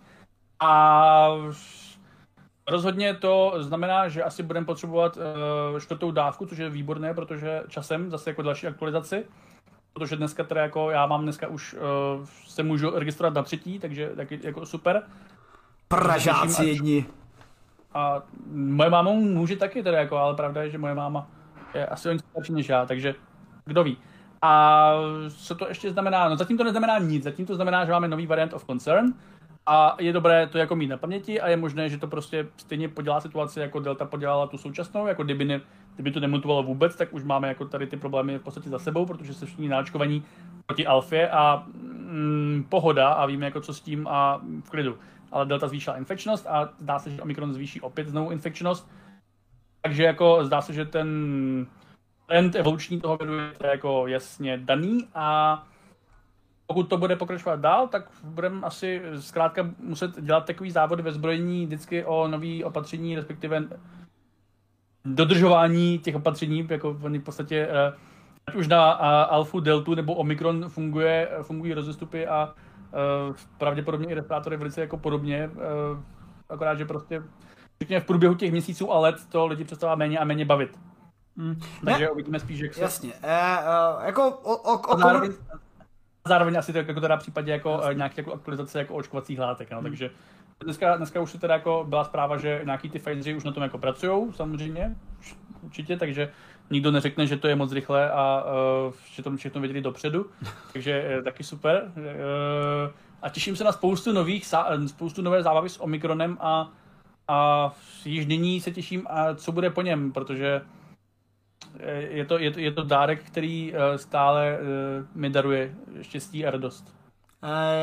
Za chvilku nám dojdou písmenka v abecedě a budeme muset jako Excel přijít k alfa, beta, alfa, gamma a tak dále, a tak dále. To je... No tak to už budou prostě nový varianty, jako jo, to je prostě, ty si pamatuješ, jaký jména má prostě jako chřipka každý rok, no, ne, takže prostě to už prostě bude jenom, máme tady další sezónní variantu, jako a robot nemocnice už nestíhají opět a tak vůbec. Jasně, no ale...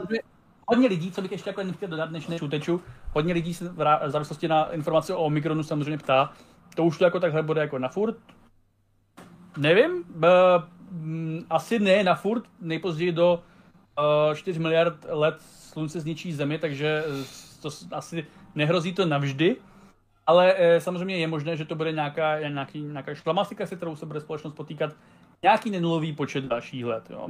Něco podobného třeba jako bylo, když se objevila chřipka, taky jako z toho byly mnohem větší epidemie zpočátku, než jako teď, už nám je to v podstatě jako jedno, říkáme chřipečce chřipka a jako je nám jedno, jaký to byl prostě průsled na počátku. Něco podobného bylo jako mnohdy, když se objevila nová nemoc. Nechci teď kecat, jestli syfilis nebo jaká nemoc se objevila po té, co byla možná přinesena z Ameriky. Tak mi doplňte, psal jsem o tom v létě, už jsem to zapomněl. A taky to samozřejmě tehdy bylo velká jako žhavý trend v době, něco, co zkrátka změnilo do značné míry přístup lidí, ale ne samozřejmě úplně, přístup lidí k sexu a přístup lidí k nákazám a takovým těm dalším věcem a nějak to zanechalo svůj otisk na společnosti, podobně jako asi zanechá COVID svůj otisk na společnosti, ale jako asi to tu nebude navždy, na věky, na příštích 50 let, ale možná až nějaké jednotky let to bude nějaké jako významné téma ve společnosti, bych si tak typl ve společnosti a v medicíně, bych si tak jako typl odhad.